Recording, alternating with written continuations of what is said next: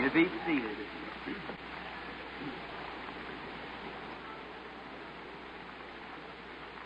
It just makes my heart feel real good to be back in New York tonight. I've always got such a thrill of coming to New York. I like all of the states, but there's just something about New York that seems to grip me. And the people and their hospitality. Being a southerner, I say you have to come up here in the north to find what southern hospitality means. Come to the north. I wish to take this time to thank Mr. Uh, Lloyd Sweet and all the those who are affiliated with the the Harvest Evangelism to the World Harvest Evangelism for their kindness of uh, sponsoring us through this New England uh, campaign. And we are very grateful for all they have done and trust that the good Lord of heaven will just pour out His blessings upon the efforts and send the harvest of souls into the kingdom of God in their efforts. And I want to thank these ministers tonight here in New York City. I come to the platform and the chairs were lined with ministers. That's cooperating ministers. Thank you, my brethren, for dismissing your churches and coming out here to help make this a great rally. I sure appreciate it and trust that God will richly bless you in every way in your ministry. Hoping sometime, I've always wanted a time that when we could set a great rally in New York and just uh, the full gospel people all get together like the Baptists and those did for Billy Graham and, and just have a great rally with all the people, the, the, the Spanish and everyone together. Why, we can do that and God would just rain down His blessings upon us, I'm sure, if we would just do that. And now, I'm certainly grateful for it this evening. I'm tired. I've been preaching and having healing services about every day and night. Not every day, but every night and some of the days since I left. I'm about the longest I ever went in one time. And I'm really tired, just a little hoarse, but very happy in my heart to report to you that there has been great things accomplished for our dear Lord in these New England states. Just to give you a little view, if some of the brethren hasn't spoke of it, I was in the meeting one night when a lady died sitting over to my left, and a doctor there went to find pulp in her, and it was gone. To see the great Holy Spirit turn and call that woman's name and wake her up again. That happened in Hartford, Connecticut. And um, just things like that that he's been doing. Then it was up in Burlington, New Hampshire, where there was a lady, just just one of the cases. She was sitting back and the dear soul, she couldn't get a prayer card to get in the line, so she just bowed her humble little head and started praying. I believe she was an epileptic. And the Lord Jesus, with His grace, moved over there and told her that she was healed of this epilepsy. And said also, Your husband is uh, given up in some uh, hospital. He has a disease that the doctors cannot cure. There's nothing can be done.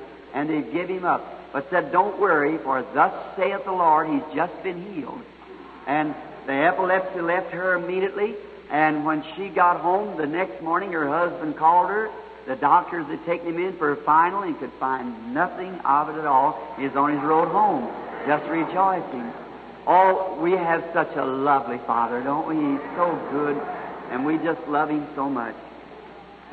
And now, it's uh, good to be here tonight and all this fine fellowship. And, and I'm, some of our friends I got to meet today, Captain Julius Stadsklev, all the way from Mo- Mohammed Desert or Mojave Desert in California. He's the chaplain in the army that was with me in Africa that wrote the book. And he's here somewhere tonight. And uh, then also that the Pastor Boze is here from Chicago from the Philadelphian church and and just many good friends. And I wonder if Miss Isaacson is here tonight. She was here the last time I Just got to wave at her when she left the platform. She's my voice of Finland. And I don't know whether she. Are you here, Miss Isaacson? Raise up your hand if you are. She come off the platform the last evening I was here, and uh, I didn't get to see her. And uh, she's a lovely person. And just uh, Mr. Cox called me from over in Indiana, up around Hammond, is up here tonight. And we're happy for all of you, just very happy to have this time of fellowship. And God bless you. And Billy told me as I come out the door just now, he said, Daddy, they're taking you up a, a love offering tonight. I wasn't expecting that, friend. And but it's you did it. It's already. I couldn't give it back now because I wouldn't know how to give it back.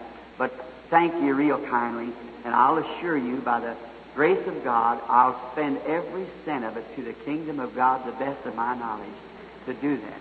Thank you kindly, and I just trust that God will repay you a hundredfold for every bit of it. And now, when we leave here, we're on our road next Sunday, not this coming Sunday, the following Sunday at Dallas, Texas, and a big convention. Then from there, we go up to, to North or South Carolina, Greenville, South Carolina, Interdenominational Ministerial Association convention. And then from there, we're going to Green Pines, North Carolina, in a Baptist rally. And then from there, right back over to Philadelphia here in the Full Gospel Christian Businessman's Convention. And we're just scattering around, trying to do what we can because we believe that the Lord is coming soon. And we want to do everything we can while it's daylight and we can work. And in appreciations of all that's been done, I praise God for every bit of it who has made it possible that these things could be done. Now, just before we read His Word, let us bow our heads and speak to Him just a moment. Blessed Lord, when I think of your goodness and the souls that has been saved in these past few days, the thousands that has come to the meeting and been helped, I, I just forget about being tired. And then to be here tonight and to feel your spirit moving in these people, knowing that they're your beloved, blood washed people and I thank you for each and every one of them. And I would pray, God, tonight that you would just do something special for us. We're sitting here under great anticipation. We're waiting and longing for that hour when the veil will be pulled back. We shall see him. And how we love him and would love to fall on our faces and just touch his feet, for we love him. And Father, I pray that you'll bless every person here and every minister, every pastor, evangelist, missionary, whatever. Grant that their churches will prosper and their work for the Lord will increase and many souls may be saved and something might be done tonight that would help us to take a new hold and start new again. Grant it, Father. Now we have opened up the lids of your Bible and now interpret for us, Father. May the Holy Spirit speak in such a way tonight that when we go to our different places, may we say like those who came from Emmaus, did not our hearts burn within us as He talked to us along the way? For we ask it in Jesus' name, Thy Son. Amen. I wish to read tonight being at the meeting is just a little on its way now, not to take too much time. We got around a thousand miles to drive right away. And I want to read from the book of St. Mark, the 12th chapter, the 11th chapter, rather, of St. Mark, and the 22nd verse. And Jesus answering said unto them, Have faith in God. This little word faith have faith in God. And for a, a subject, I would like to use this time tested faith, those three words. Time tested faith. It's just three words, but oh, what it means.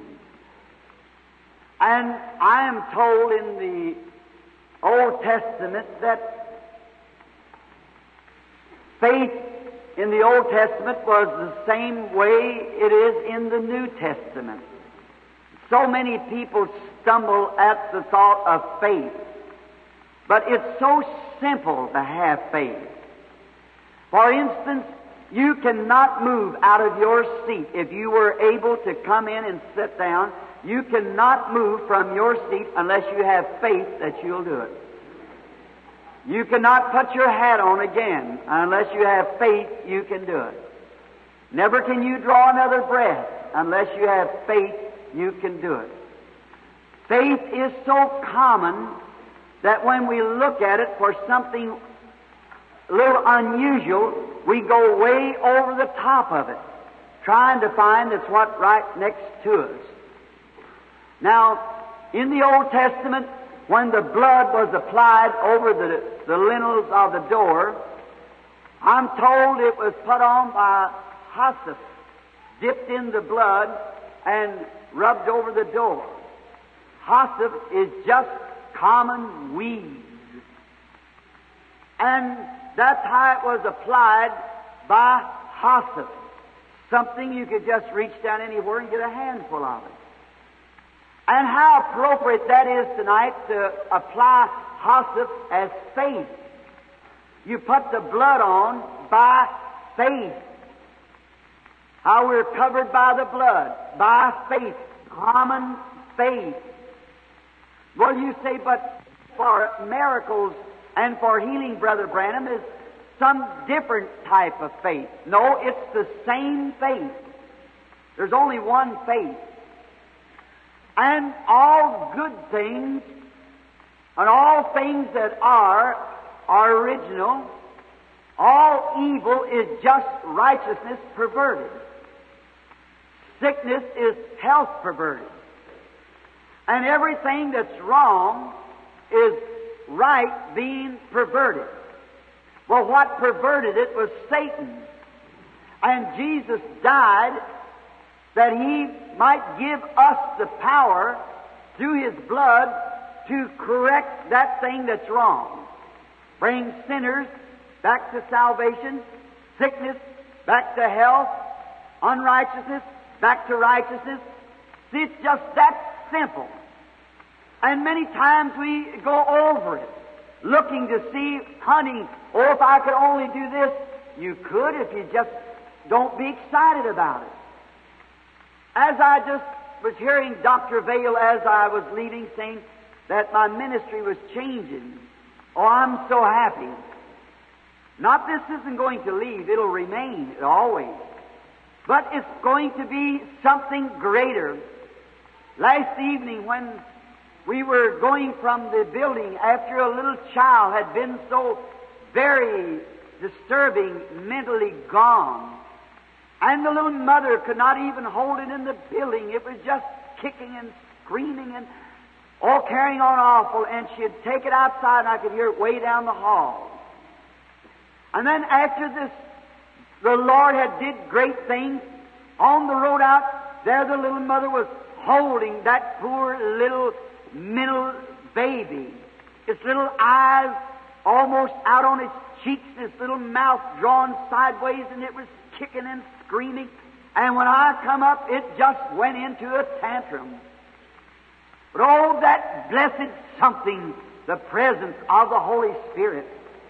I said to Mr. Vayle and to Billy who were taking me out, I said, here is the new coming and caught the little fellow by the arm and said, Dear God, let it return normal. And it stopped and looked up at me and smiled. And the mother picked it up and left the building. In our scripture tonight, the previous chapters, Jesus had said to a tree, No fruit grow on thee, or no man eateth from thee. Then he said, after this verse, if you say to this mountain, be moved. Not if I say, if you say to this mountain, be moved. Now we know that man could not move a mountain just by speaking to it. The only thing could do that would be deity. So then if the mountain is before us, and our objective is right, and our motive is right, then it isn't us speaking anymore, it's deity speaking.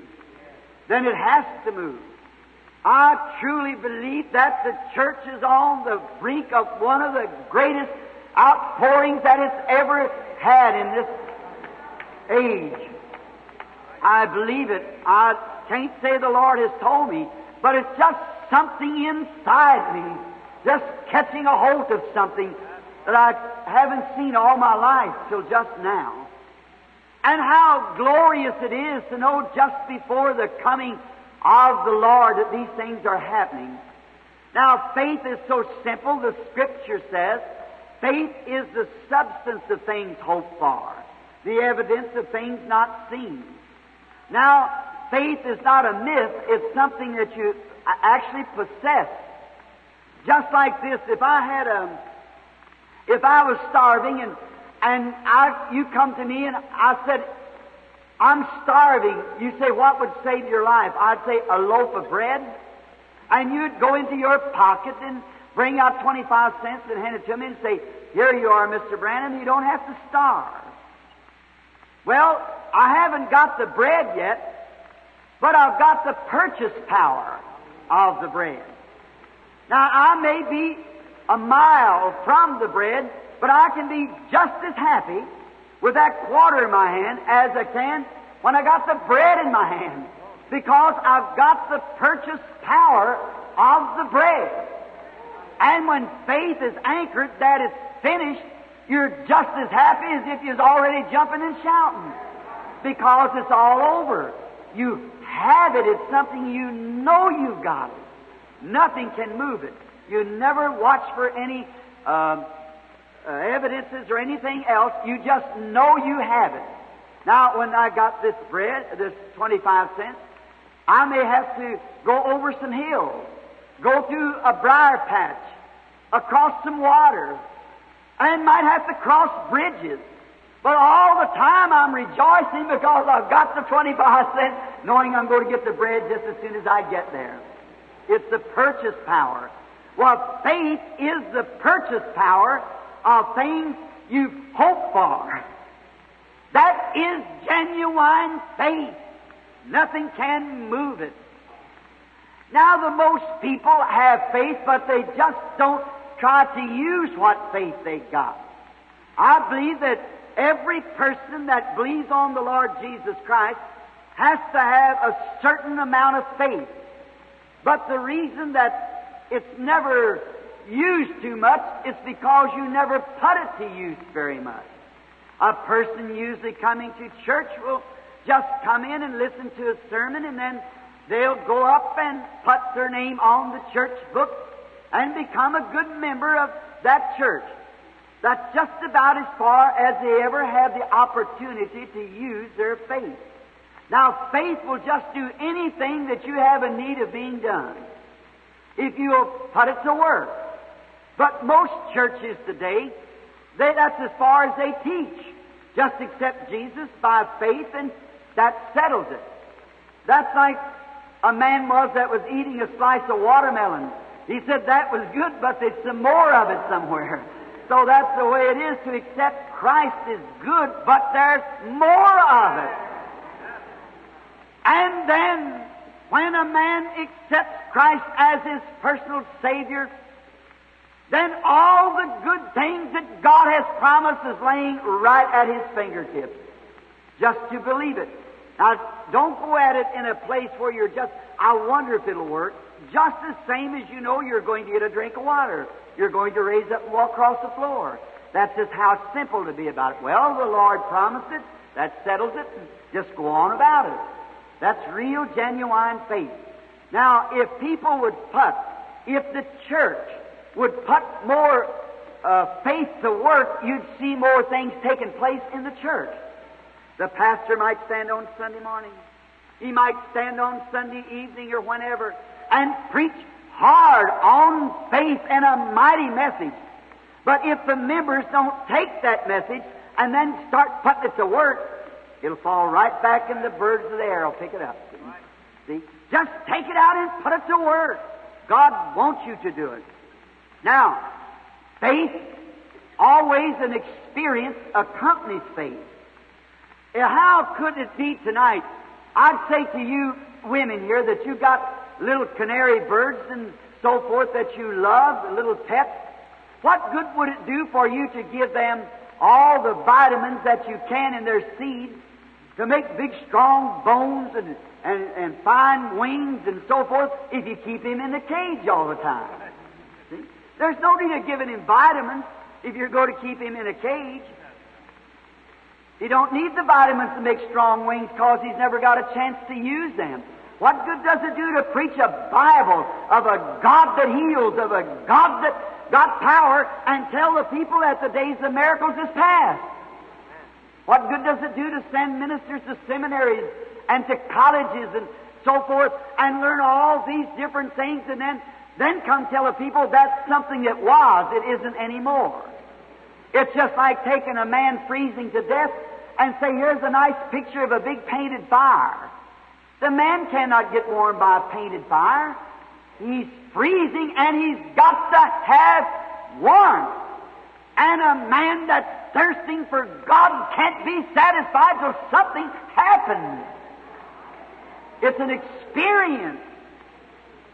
And that kind of an experience will bring forth great faith. You never know what it is. You cannot trust God who you have never met. For instance, one time in the Bible, Israel was called out in war against the Philistines. And they were standing over on a hill, and Israel had uh, gathered themselves across the valley over on the other side. And of course, just like the devil, when he thinks he's got the bluff on you, He'll just call your hand to anything. And they had a great big prehistoric giant over there by the name of Goliath. His fingers is 14 inches long. And he had a spear like a weaver's needle, perhaps from here to the steps. And he's made a proposition with the people of Israel. He said, How cunning sin is. He said, Let's not have any bloodshed now. He said, There's no need of everybody getting all butchered up in this war. You look you out a man over there and let him come over here and fight me. And if I whip him, you serve us. And if he whips me, then we'll serve you. Now that's the way the devil does it when he thinks he's got the upper hand. If there was any man in the whole army of Israel that was able to fight this giant was Saul. He was head and shoulders above his entire army. He was a warrior from his youth. He knew how to handle a shield, a spear, how to maneuver that spear out of another man's hands. He taught man. Oh, he was a bishop. He knew how to teach all the theology. But the thing of it was, he never had had any experience of meeting God with it. And this big giant come out every day and made his boast. But one day he made his boast once too often. There was a little ruddy looking fella, stoop shouldered and hair hanging in his eyes, come up into the camp to visit his brethren. He had some raisin pie and so forth his daddy had sent up there to the boys. And his name was David. He was a little sheep herder. And when he heard this giant come out there and said, What you going to do about it, fellows? He said it at the wrong time. It fell on the ears of somebody who knew God. He said, Do you mean to tell me that the armies of the living God will stand here and let that uncircumcised Philistine defy these armies? I wonder today how it could be that the uncircumcised could raise up and stand in the midst of a day when Jesus Christ is manifesting himself on earth with an open Bible. You mean that this uncircumcised world of all of these uh, theology and educations and so forth that I'd stand still when my God lives and defy God's holy word? Never. If I had to sink in my tracks, I would take God and stand on His Word. Why? These ministers will do the same thing. Why? The same reason David said what he did. Let them call them holy rollers. Let them call them whatever they may call them. They know what they're talking about. Oh, you say, but this fellow's an archbishop. He might be a pope, but that don't make any difference. David didn't have all the training that, that Saul had had, and he was just a little bitty runt. But he was, the Bible said he was ruddy. Just a little feller. With a little sheepskin coat on, a little, you know, like little panty waist, we call them. And here he was standing there looking up at his brothers and said, You mean that you'll let that uncircumcised Philistine defy the armies of the living God? Said, I'll go fight him. Oh, that was a courage.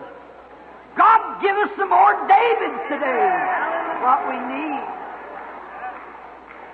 What was David talking from? And his brother said, Oh, I know you want to be naughty. We just know you're come up here with that naughtiness in your voice, so we're going to send you back home. And it got around to Saul. So Saul called him up and wanted to know who this stripling was. And they brought him up there in the presence of Saul, and, and Saul said, You can't fight that man. Said, You're nothing but a youth. And he's a warrior from his youth. And he said, I want you to notice what David said. Saul said, Just a minute. If you want to go, I'll, I'll fix you up. So he took his own shield off and handed over to David and put his armor on David. And could you imagine what his helmet looked?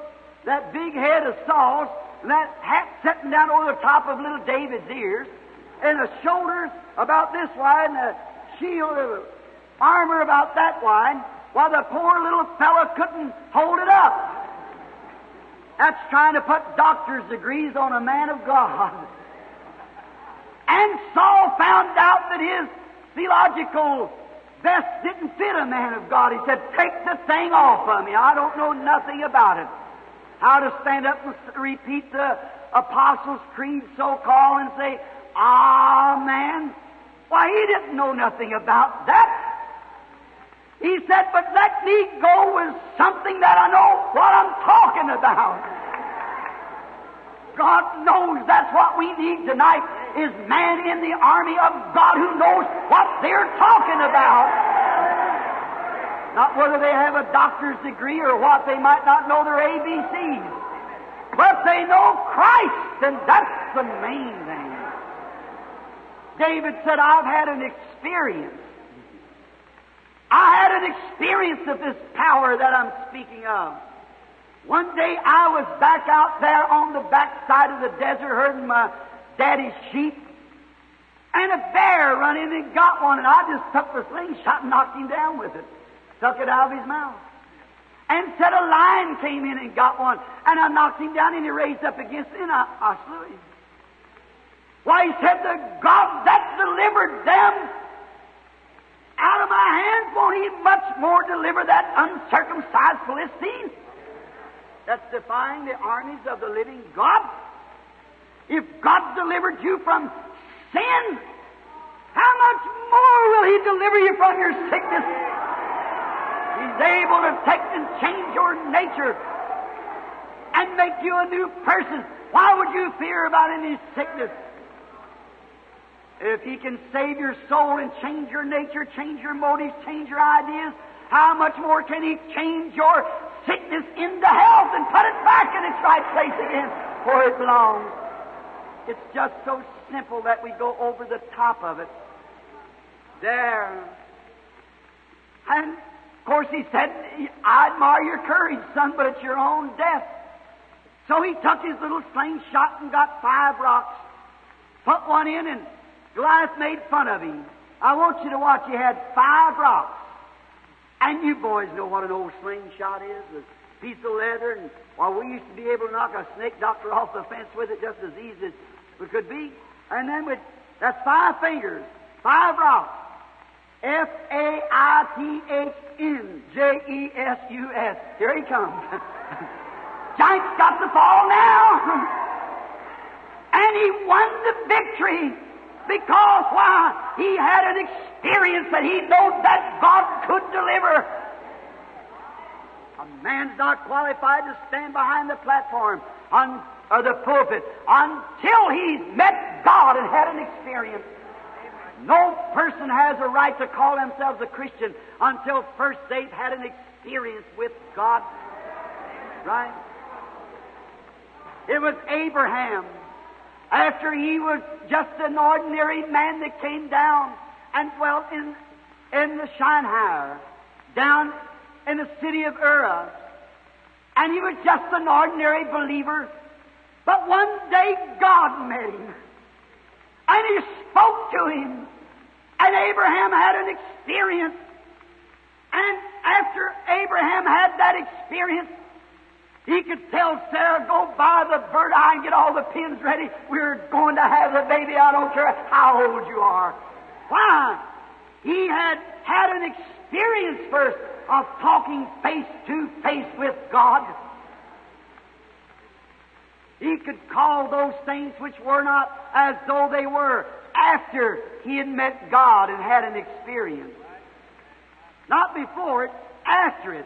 That's what's the matter with people tonight in these big cities and all cities in the world is because they refuse to receive the Holy Spirit. You Methodists and you Baptists and you Presbyterian and Catholics, you're human beings in which Christ died for.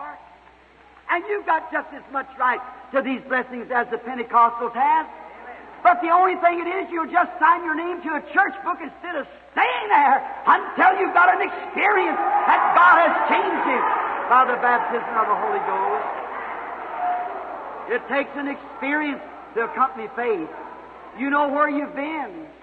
Well, David knew what he was talking about. He had met God.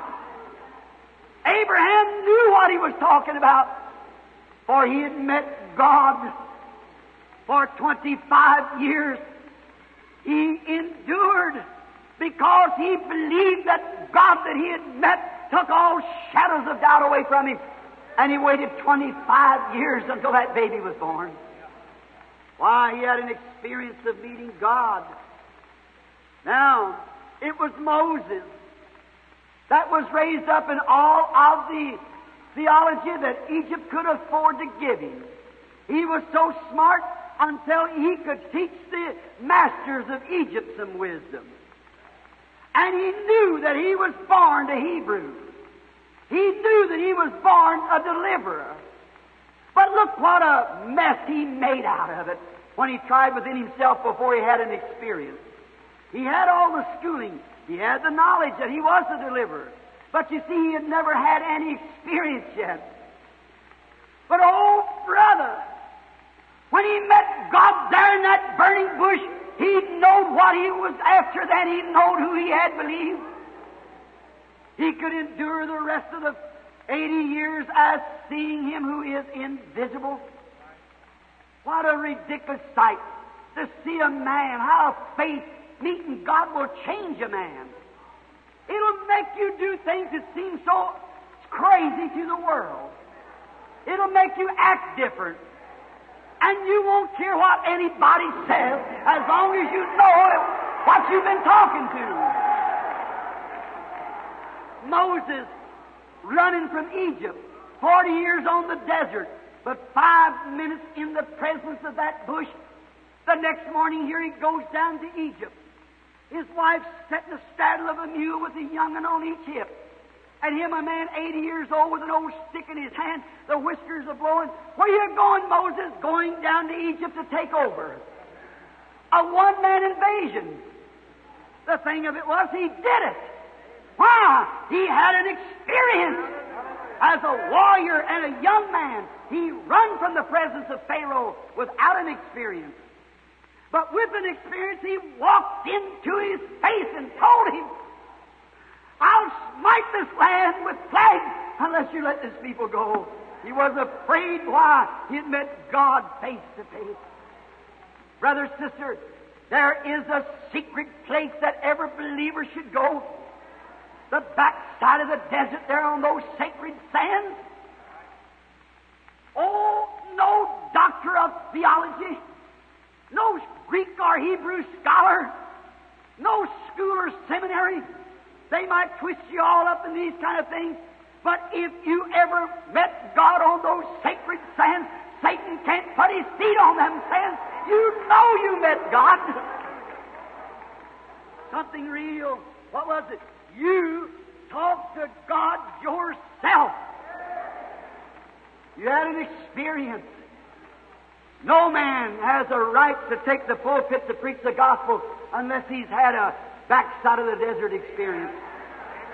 No man.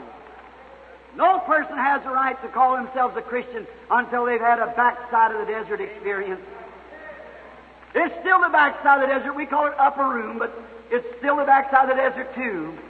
It's where you meet God. Oh, how ridiculous it is tonight to take people in the church just by baptizing them into water and putting their name on the book. Oh, we need an old-fashioned St. Paul's revival and the Bible Holy Ghost back into the church again and a real old-fashioned meeting. An experience. After you've had an experience, then you know what you're talking about. That's when you've got faith. They might explain it say, well, now you oughtn't to be a Methodist, you oughtn't to be Pentecostal. They might talk you out of that. But when it comes to a place of that sacred spot where you met God, brother, Satan can't put his dirty feet on that place. You know you talked to somebody there. You know something happened. Yes, sir. You were there. You know all about it. From then on, you can go and conduct yourself like a real Christian. Oh, the conduct today of people calling themselves Christians. No wonder our poor women are painting their faces and cutting off their hair, wearing little shorts and things. It's because they have failed to get that spot back there on that sacred sand yonder. That's right. No wonder our men are permitting it and smoking cigarettes and things. They failed to find that sacred spot yonder somewhere where God and man meet together. That's right. That's what we need tonight, my beloved friend. You know that? It's a disgrace on the days that we're living. That's the reason God cannot send a revival. He hasn't got much to build it on, friends. Amen. Yes. But He, I'm glad of this. These stones are able to, God's able these stones to raise children to Abraham. There's a few yet left around it in the shop and down at the works and so forth that still love God. He's always had a remnant of people. He's got them tonight that believe Him no matter what anyone says, they believe it to be the truth. An experience, knowing God, knowing His power, loving Him. Oh, after you've had an experience with God, what a different person it makes you. How it makes you know where you're standing. Even death itself can't separate you from it. No, David said, Yea, though I walk through the valley of the shadow of death, I'll fear no evil, for thou art with me. Gets our conduct right. Some time ago down in the South, they used to sell colored people for slaves. When the, the Africans brought them over here, to the Boers, and sold them for slaves. And they would buy them in markets just like uh, you do used cars, human beings, and sell them and buy them. And brokers would come by and do so. One day a broker came by a certain plantation to buy some slaves, and, and this uh, owner said, um, I've got a few slaves I'd sell.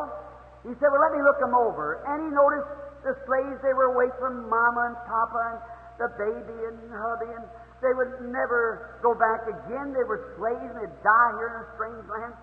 Many times they were sorry and crying and all disturbed because they wouldn't never see their loved ones again. So they'd whip them to make them work. And they happened to notice one young man. They didn't have to whip him. His head was back and his chest out. And he's just right at the dot. And the slave buyer said, I'd like to buy that slave. But the owner said he's not for sale. Said, why is he for sale? said, uh, Is he the boss over the rest of them? He said, No, he's just a slave. Well, said, perhaps maybe you feed him better than you feed the rest of the slaves. Said, no, he eats out in the galley with the rest of them.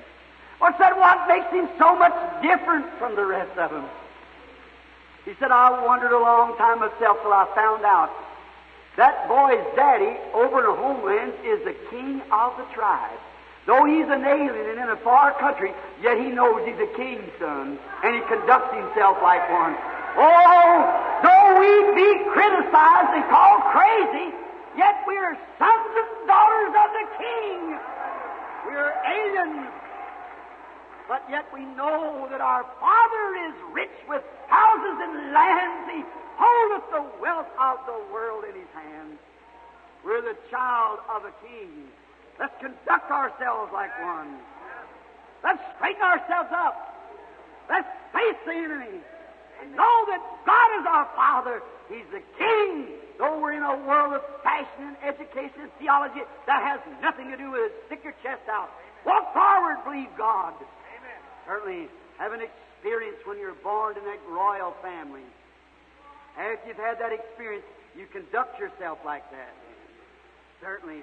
Now, it was uh, the Philip one time when he went over to find Nathaniel.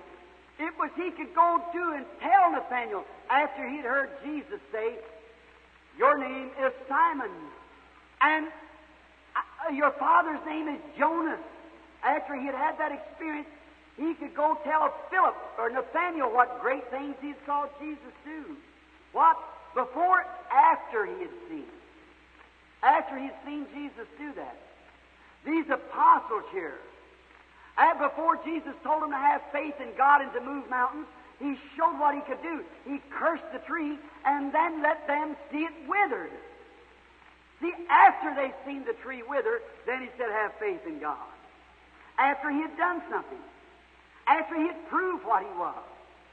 And when the Nathaniel had on his road back, and had been discussing with Philip and saying, now nothing good could come out of Nazareth.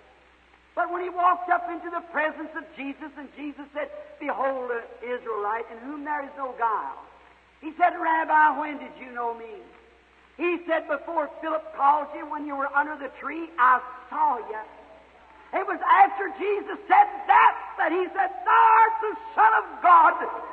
Thou art the King of Israel after he had had an experience of seeing it. He knew that he was the Son of God. Jesus said, Because I told you I saw you under the tree, do you believe me? It was the woman that was fussing with Jesus about her religion and his religion, sitting at the well. You say you're greater than our father Jacob? Why, you're a Jew. There's segregation in this land. You ain't got no business talking to me. And uh, you say people should worship at Jerusalem, and we say in this mountain. See, she was fussing with him about her religion. She wanted to hold a little debate with him. She didn't really realize who he was till he said, Go get your husband and come here. She said, I don't have any husband. He said, You said the truth. You've had five, and the one you're living with now is not your husband. Thou saidst right. It is after he said that that the woman left her water pot and run into the city and he said, Come see a man who told me what I've done. Is it this the Messiah? After he had told her. She didn't want to argue with him then. After he had made himself known. It was after the woman with the blood issue had touched his garment and went and said out, believing in her heart that she had faith for her healing. And it was after Jesus looked around and said, Who touched me?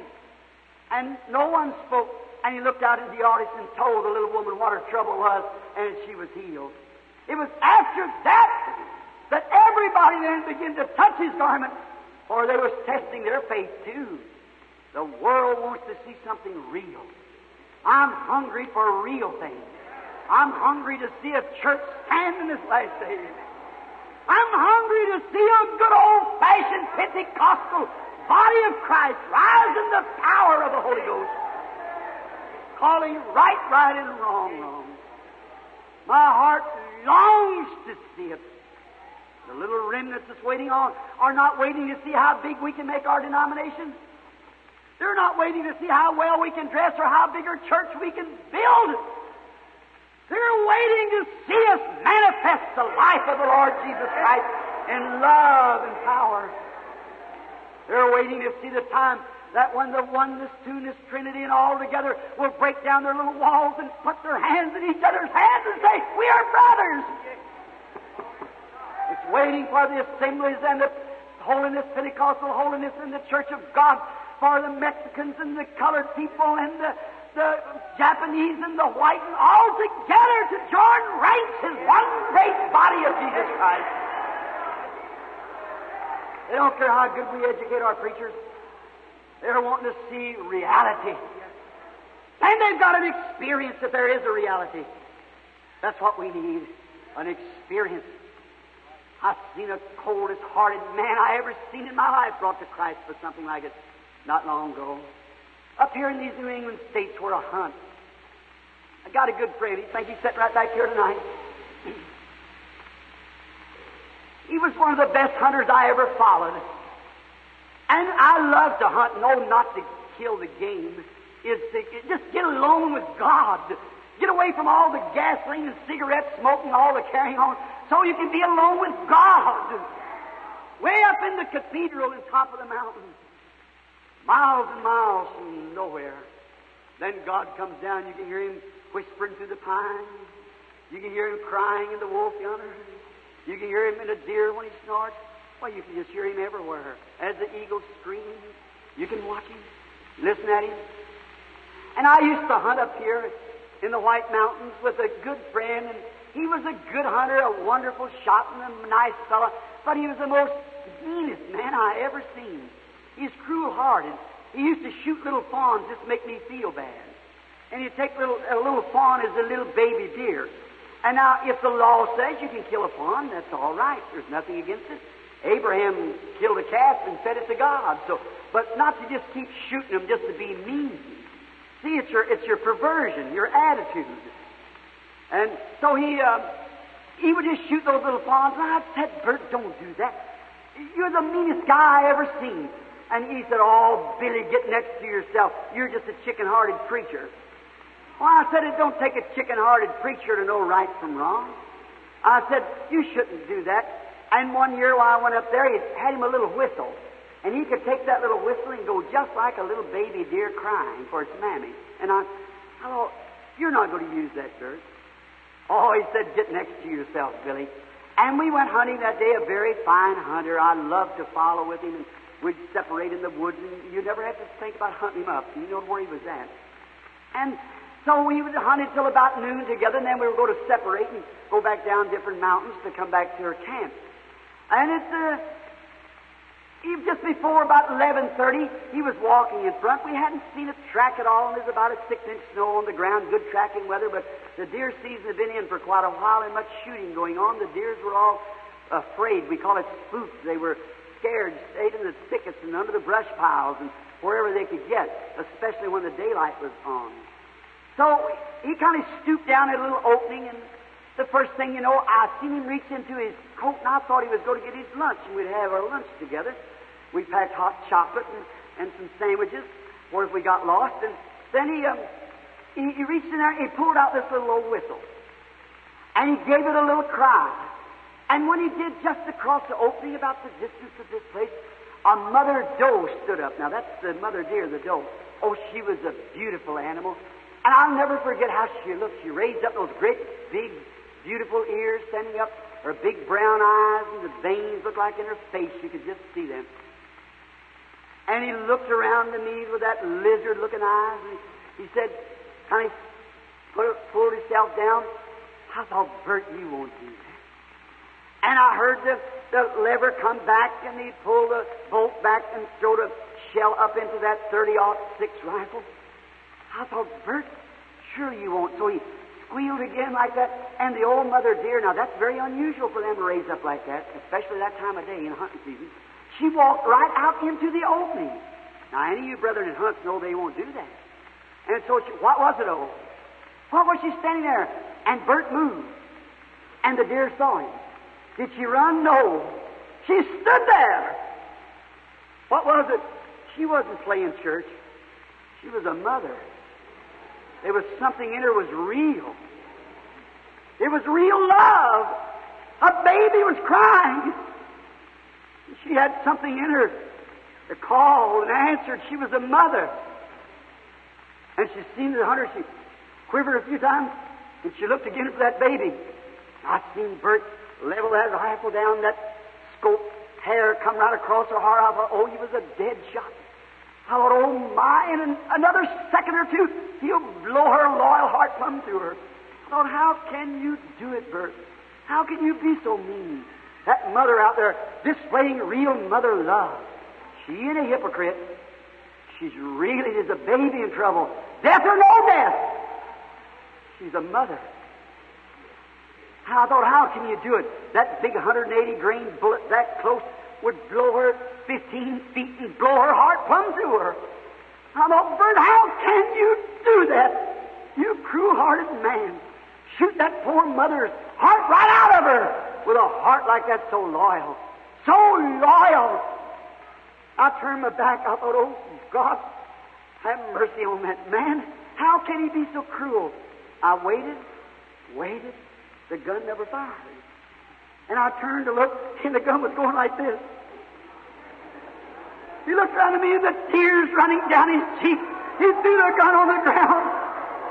He said, Billy, I've had enough of it. Tell me about that Jesus. There on that bank of snow, I led that cruel-hearted man to Christ. Why? Not my preaching. No, but because he's seen something real. He's seen something that was not put on. He's seen something genuine. Now I'm telling you tonight, friend, the world is looking for something genuine. Not a man-made creed, but a Jesus who lives and reigns and brings love and peace and joy and breaks down differences and makes man love man and women love women. The world wants to see something real. Brother, sister, God got it for you. It's here right now. Just meet that real thing. Just become as much Christian as she was a mother. I don't care. They can call you holy roller. They can call you fanatic. You'll stand in the face of the enemy and declare that you love God. Real faith. Think of it. That's what we need tonight, friends, is something real. Let us bow our heads just a moment now. And now I wonder, while we're waiting a minute, would there be someone in the building here tonight would raise your hand saying, God, give me the kind of a spirit of Christianity that make me as loyal to Christ as that mother deer was for her baby. Lord, I've been a church member for years. I profess to be a Christian, but really, I haven't got that real something. I need a real faith.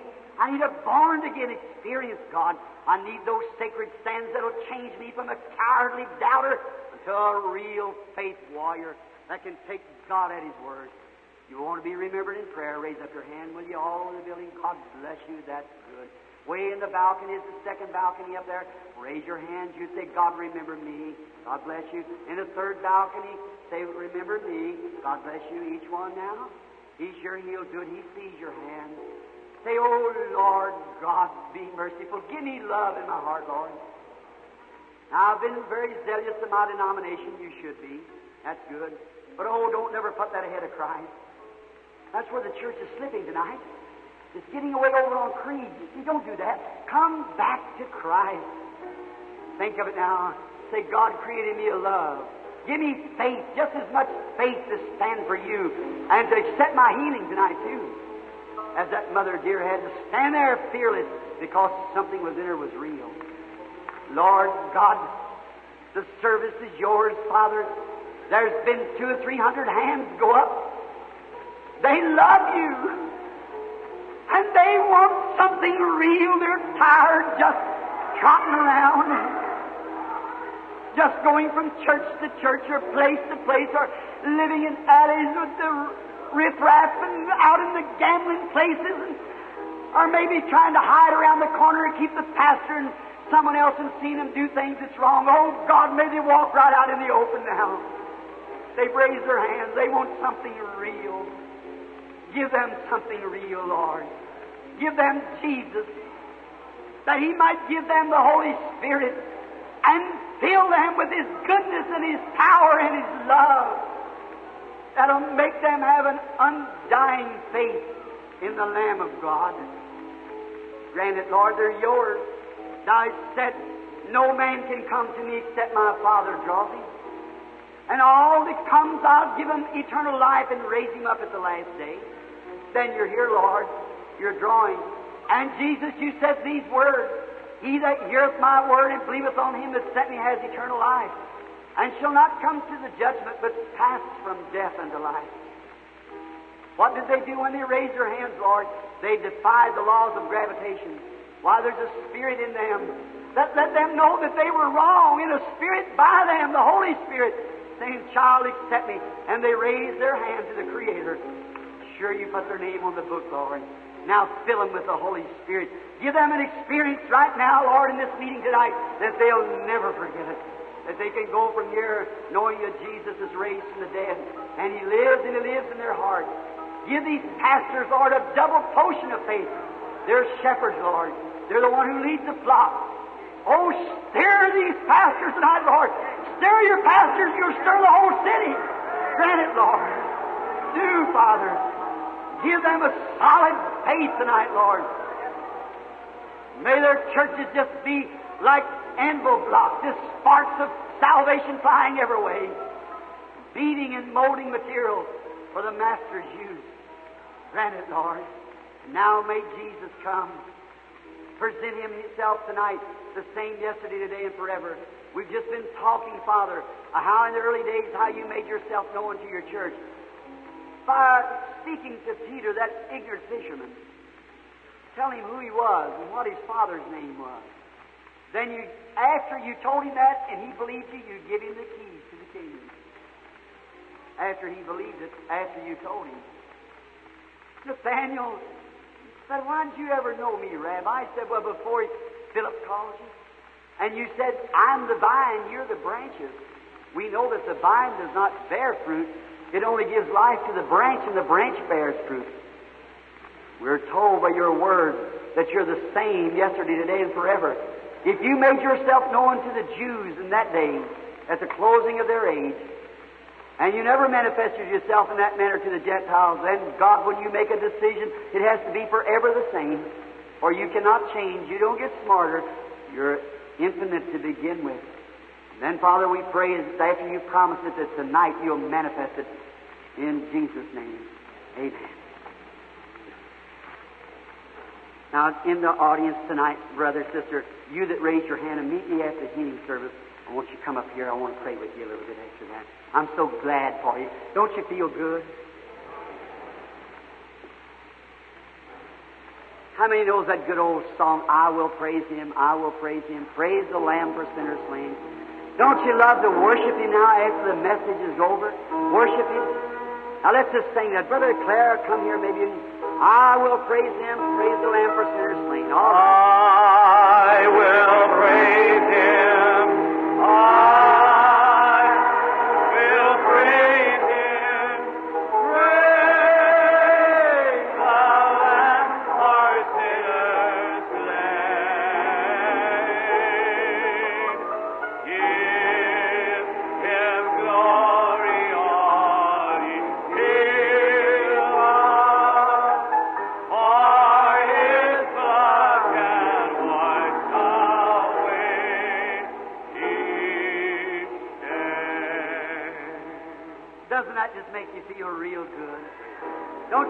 all scoured out?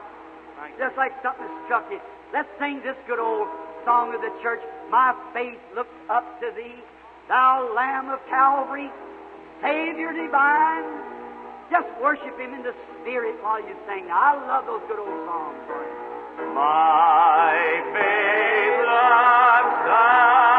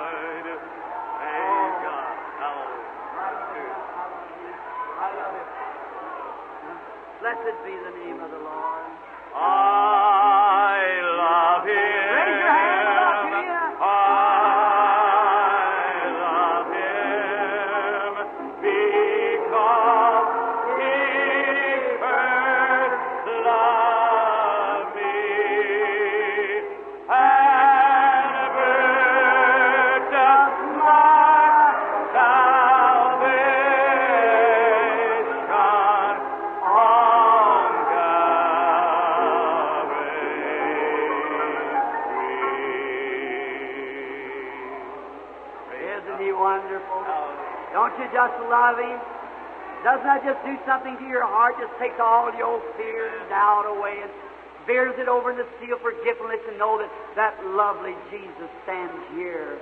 Outstretched arms, come unto me, all the ends of the world, and be blessed. I'm looking at this little audience tonight as I'm thinking. You know this little way it's seated here tonight? It's a cross. Here's one wing, there's the other wing, there's the foot, and here's the head. Just exactly a cross. Oh, don't I love him? Don't you love him? Now we love him. Now we say, uh, someone might say, Brother Branham, that's just emotion. No, it isn't. It's spirit. It's real Holy Spirit. There's not another religion in the world. All the great religions, Christianity is third or fourth down the line. Mohammedan religion is more in numbers than Christianity. Buddha is far advanced to Christianity. Christianity is way back because why? We fail to do what Jesus said to do. See? It's the only religion that's right.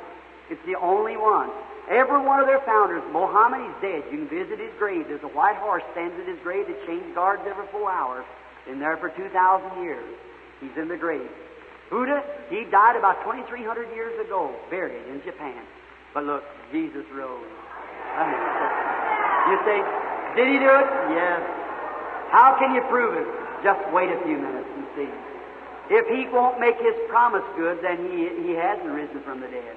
But if he makes his promise good, then we're sure he's here. By faith, we've believed it for 2,000 years. We're at the end now, the end of the Gentile dispensation. He's here to seal it now. Oh, how I love him. How I love him. God is love. And you just can't do nothing but love when God comes into you. It's love, brotherly love for one another. Now, in on the earth when Jesus was here, now God is almighty and he doesn't get smarter. He's the same all the time. Do you believe that? The human race gets smarter. The Bible said they would they'd be weaker and wiser. But God is is infinite. Do you believe that?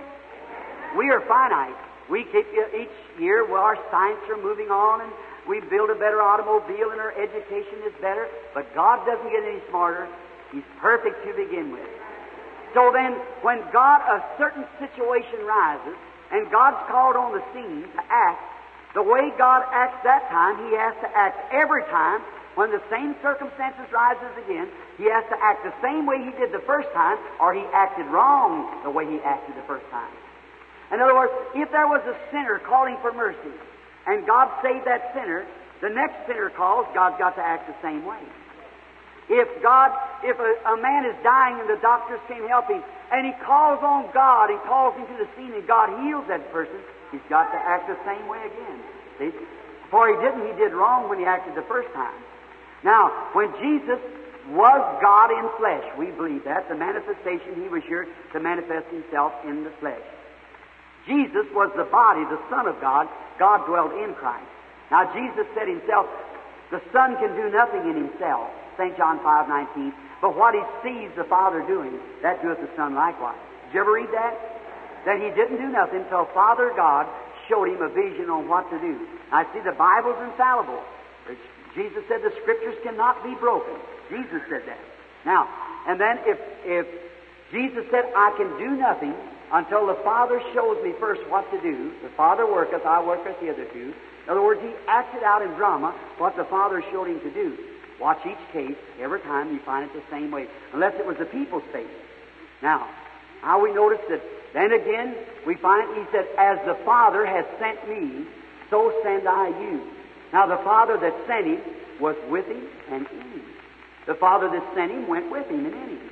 Well, the Jesus that sends us goes with us and in us. See? So Jesus shows us what to do. Now, when he declared himself to the Jews, take St. John the first chapter, what was the first thing he done? He declared himself by telling Peter who he was and what his father's name was. Next, he, he declared himself to another Jew just the next day. And here come Nathaniel up. He said, An Israelite, no guile. He said, When did you know me, Rabbi? I said, Before Philip called you when you were under the tree, I saw you. He said, You are the Son of God. But there were those who stood by and said, He's a fortune teller. He's Beelzebub. He's an evil person. And what did Jesus say? I'll forgive you for that. But otherwise, like this, someday the Holy Ghost is coming. And when it comes and does the same thing, one word against it will never be forgiven in this world or the world to come. Now notice, there's only three generations of people. That's Ham, Shem, and Japheth's people, if we believe the Bible. The world was destroyed in the Antediluvian flood. And that was Ham, Shem, and Japheth. Now, that was Jew, Gentile, and Samaritan, half Jew and Gentile. Now, when he was on earth, the Jews that had believed him had been looking for him for years. When he come, their eyes were blind. But see, that's the way he manifested himself to the Jews. The true Jews said, that's the Messiah sign. When he went by the woman at the well, which was a Samaritan, what did he do? The same sign he showed to the, to the Jews. Go get your husband and come here. She said, Now we're trained. We know that when the Messiah cometh, you know what? That woman knows more about God than half the ministry of the United States does. Yet she was a prostitute. She said, We know when the Messiah cometh, he'll tell us these things. But who are you? He said, I'm he that speaks to you. She ran into the city, and said, Come see a man who told me the things I've done. Isn't this the Messiah? Now remember, he never did that to a Gentile. He forbid his disciples to go to a Gentile because we were heathens in them days. We hadn't been trained. Now we've had 2,000 years of training, and we're at the end of the road, just like they were. Remember the Samaritan woman, our father Jacob? See? They were just an off-breed, half-breed between the two. Now, notice, now this is the end of the Gentile age. Now listen real close before we close. The prophet said there would come a day that wouldn't be called day nor night. What would that be? Kind of a dismal, foggy, dark day. Is that right? And he said, In the evening time it shall be light. Now what happened? Civilization started in the east and traveled westward. It's all the way to the west coast. The east and west has met together now. What kind of a light shined? The gospel light. What did it shine like on the eastern people? Jesus performing these things to the eastern people. We are the western people. Now the day has went through the Gentile age where we could see enough light to walk and believe Jesus and, and to do the things that, that we think is right and build our churches and have denominations, education, so forth. That's all right. But in the evening it shall be light. The fog's cleared away. And the same Holy Ghost that fell on the day of Pentecost, that's been kept down through the Lutheran age, through the Wesley age, and through the other ages, is now beginning to shine. On this Gentile people in the last days, with Jesus, who is the light, working in His church as the vine among the branches, producing and performing the very same things He did when He was here. Where that was the last sign of the end of the Jews. I believe we got Sputniks in the sky, handwriting on the wall, man's heart failing for fear, perplexed of time, distress between nations. One extra drink of vodka and we could all go to ashes before morning. You know that. Not a thing to keep them from doing it. New York, just take one. They got a bomb that'll blow 175 feet deep, 100 and something miles square. Where you go to hide at? You couldn't dig deep enough. The concussion gets you hundreds and hundreds of feet below the ground. But there's a hiding place. It's made out of feathers under his wings. We abide.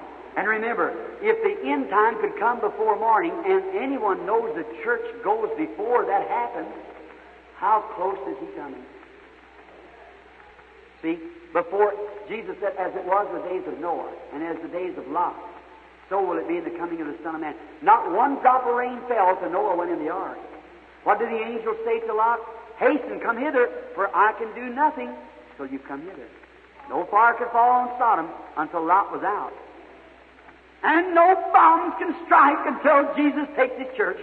He's gone. Might be at any minute. Look, just one more thing. Excuse me for keeping so long. I want you to notice. Just Abraham, who was the elected. Do you believe God's got an elected church? And then a church natural. Trying to call it now.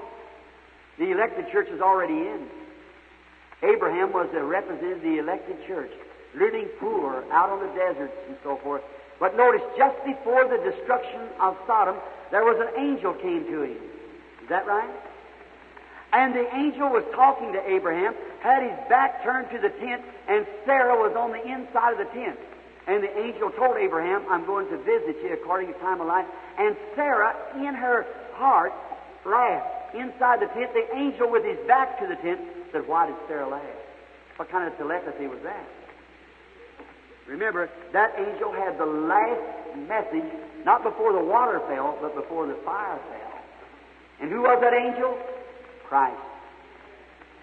Abraham called him Elohim, Jehovah Almighty, the Logos. Sure, he was God. And here it is just before the destruction of fire again.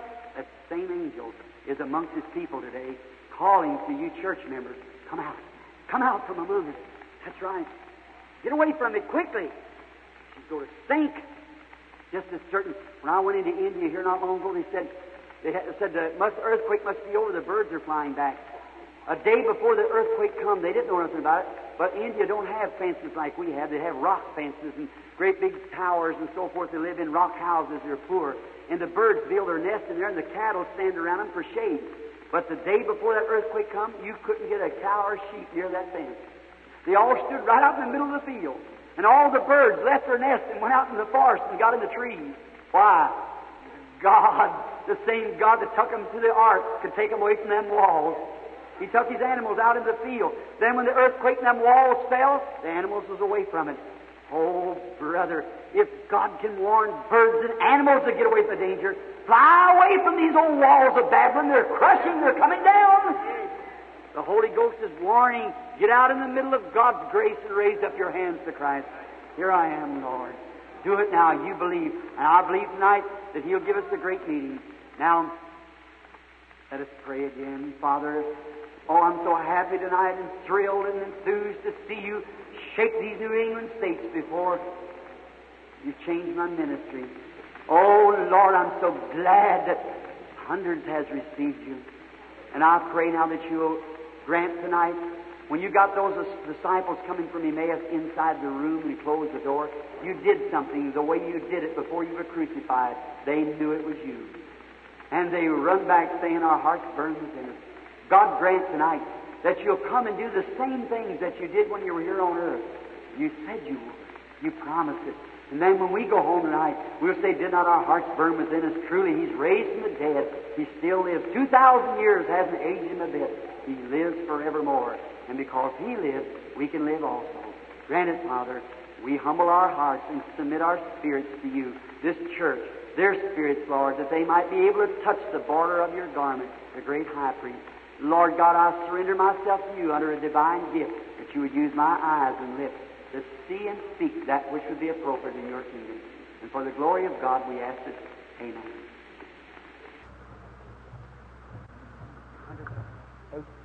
All right.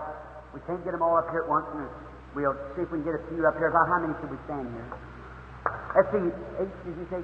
Who has H number one prayer card? All right, got them all lined up.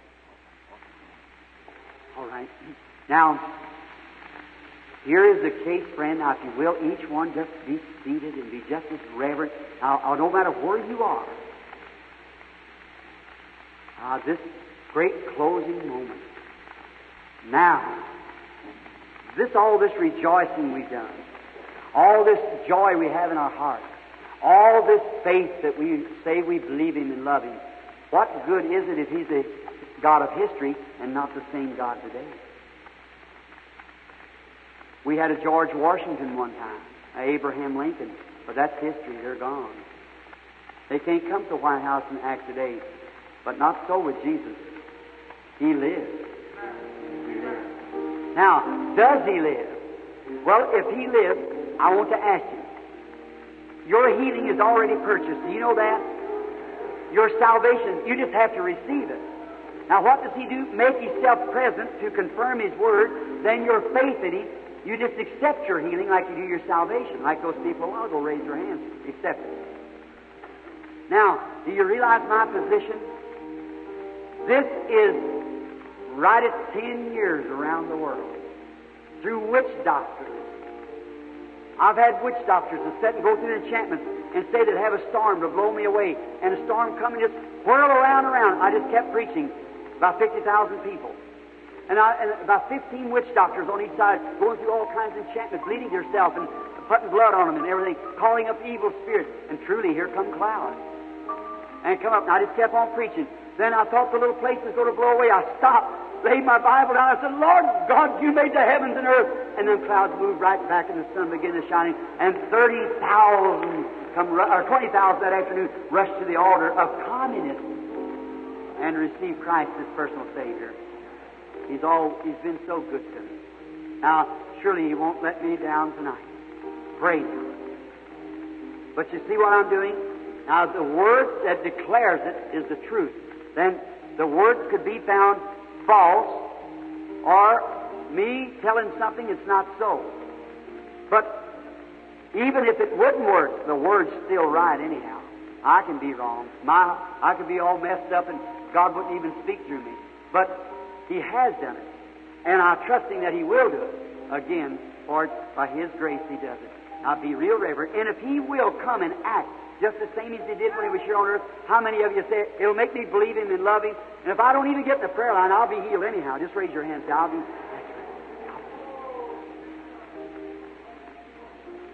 As far as I know, the only person I recognize in the building out in front of me here is Brother Stadsklev sitting here. And I might know one of those ministers, the one right behind him, I think I do, and Brother Boze sitting there. rest of you are strangers. Now here's a beautiful Bible picture. A woman and a man meeting for the first time. This is our first time meeting. If it is, it's so the people would notice, raise up your hands. I've never seen her. She's just a woman come out of the audience. Well, now, if she needs healing, what if I just lay my hand over and say, Lady, you need healing. You're going to get well. That would be all right. She could believe that, and it'd be all right. But then she could have a little doubt. You could too. But if the Lord Jesus will come and act like He did to the woman at the well, tell her where her trouble is. Or something that's in her life that she knows that I know nothing about. Then that shows it has to be a complete miracle. That's more of a miracle than having a paralytic sitting here to rise up. Certainly is. In the supernatural. Now, if the Lord Jesus, you know me not knowing you, and this is just a picture like it was the woman at the well, a man and a woman. And if He will tell me, you might be a Christian, you might be an infidel, you might be a critic, you might be sick, I, I don't know. I have no idea. But He does know. And if He will reveal it now to me, then you'll know have come through supernatural power somewhere. Would you believe it was God? May He grant. I'm just talking to you like our Lord did the woman. See, I say now you are a Christian because you're aware that something's going on. Just started just now. If that's right, raise up your hands. See, between me and you, coming right around you, is that light that you see in that picture. I suppose they had it here. Moving on the lady. The woman's aware that something's going on. Humble, sweet feeling. Now I see her move away from me, and she's real extremely nervous. That's right. That's what's wrong with you. Nervousness. And you're pacing the floor. Now, that's right, isn't it? If that's right, wave your hand like this. Do you believe now? You say, Brother Branham, you could have guessed that. All right. Let's see what else the Lord would say. Whether He will or not, I don't know. He might. Yes, the audience can still hear my voice. The lady, I see her nervous. She's all, oh, it's caused by, she got a fall and hurt her back. That's what caused it. Another thing, you've been interested in a person you're praying for, or something. It's a young man. And that young man is bothered with spiritual troubles. He's all nervous and scared. He's just mentally shook up. It's demon oppression. When you go to him, tell him not to worry, because he's going to get over it. And you are over yours now. Your faith has made you well. God bless you. You believe him to be Christ? Now you know that there has to be some kind of a supernatural being here. Now, if you believe it's Christ, now be real reverent. I suppose, sister, we're strangers to one another.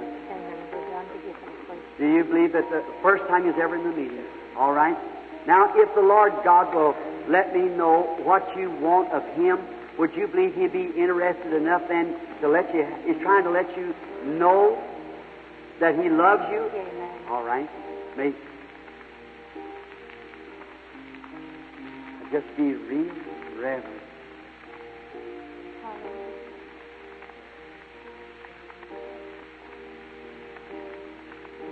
Uh, will you? So, you got something wrong with your hand and your back. It was caused by a bus door closing on you. You're healed. Stand up on your feet. Your back trouble's gone. All right. What did she touch? I don't know the woman. I have never seen her in my life. She knows that. But you're healed now. You're all right. God bless you. See? She touched the high priest. Now you out there, you start doing the same thing. Just believing now. Have faith. Don't doubt.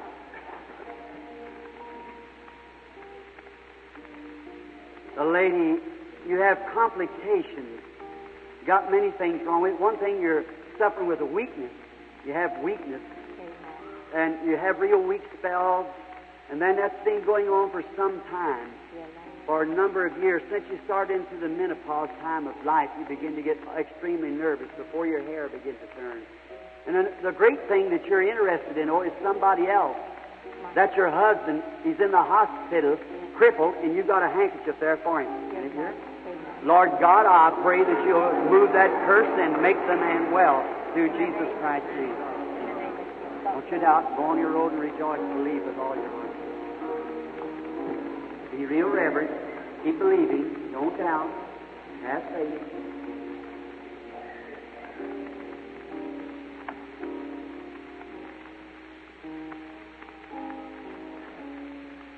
If the audience can hear my voice, this woman doesn't speak English. She's just a little bit. You can just barely speak English. And uh, you're not here for yourself. You're here for someone else. And I see lots of water in a great dark shadow, a country. You're praying for somebody who is across the sea. And that is your sister. And she's in Russia. And she has cancer in the stomach.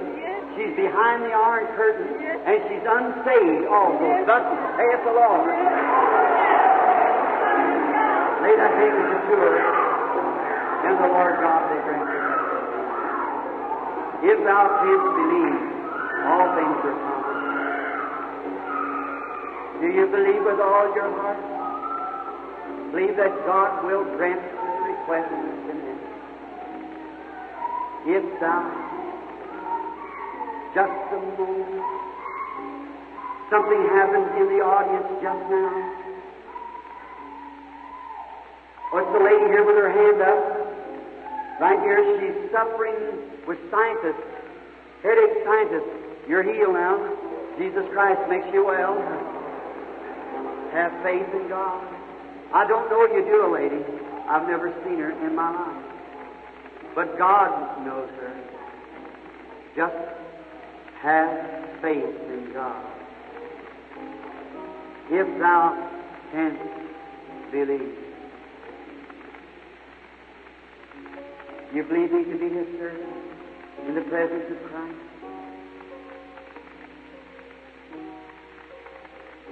You are suffering with a nervous trouble, real extremely nervous, and you got wrong with the liver, which makes spots before your eyes and coating on your tongue. Bilious spells happen to you. I see you very sick at times. That's right. And then also, you have a tumor. That tumor's on your breast. You believe you're going to be healed? And go. God make you well.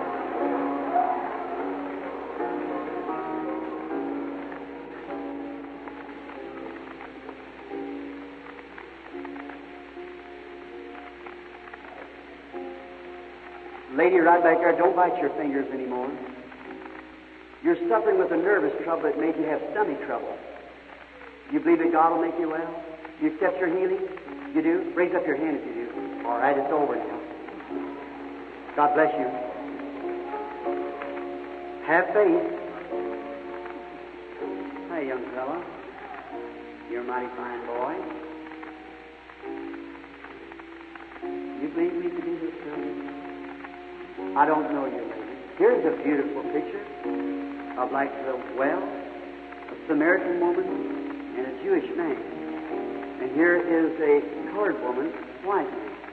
But God let them know that there's no difference in the people. We all come from Adam. The country we was raised in changed our colors has nothing to do with our spirit and soul. We're all creatures of God. You believe He still lives?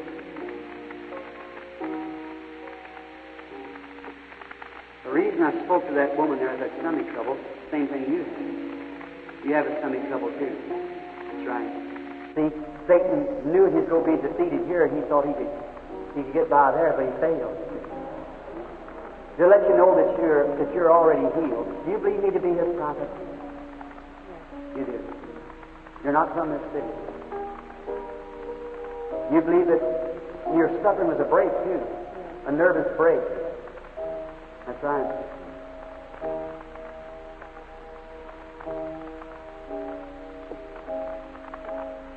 You'll go back to Boston, be made well, love the Lord.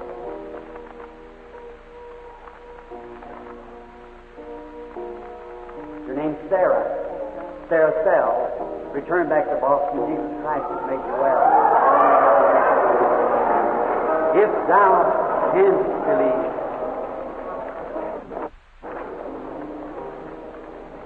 I don't know you, lady. God knows us both. You believe that He would heal you? You believe He could let me know about you?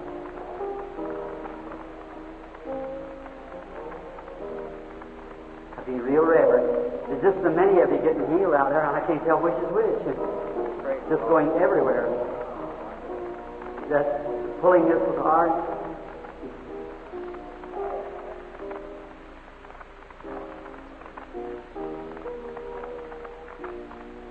See, this colored lady standing here is making the colored people have faith when they see that other lady healed.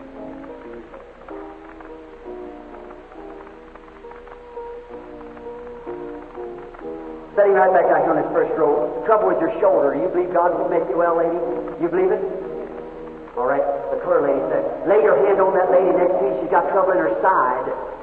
You believe that God will make you well, lady? All right. Put your hand on the next one to you. You've got heart trouble and high blood pressure. You believe, lady? Or stand up on your feet and receive it. Have faith. Have faith.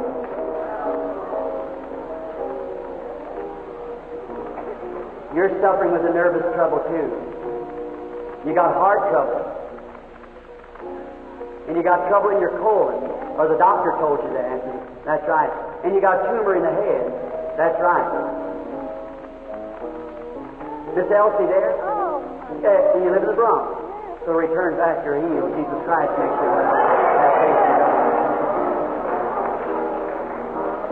God. That trouble left you while she was being prayed for. Just go right on here and just rejoice when you're already healed. You. You're shattered of death of cancer, but you believe God healed you? Just keep walking and praise Him. Oh, you believe that God, if I say He heals you right now, would you believe it? Just keep rejoicing and thanking God. You've been getting stiff from arthritis, but you won't have it no more. Just keep walking. Jesus Christ makes you well. You believe out there, God?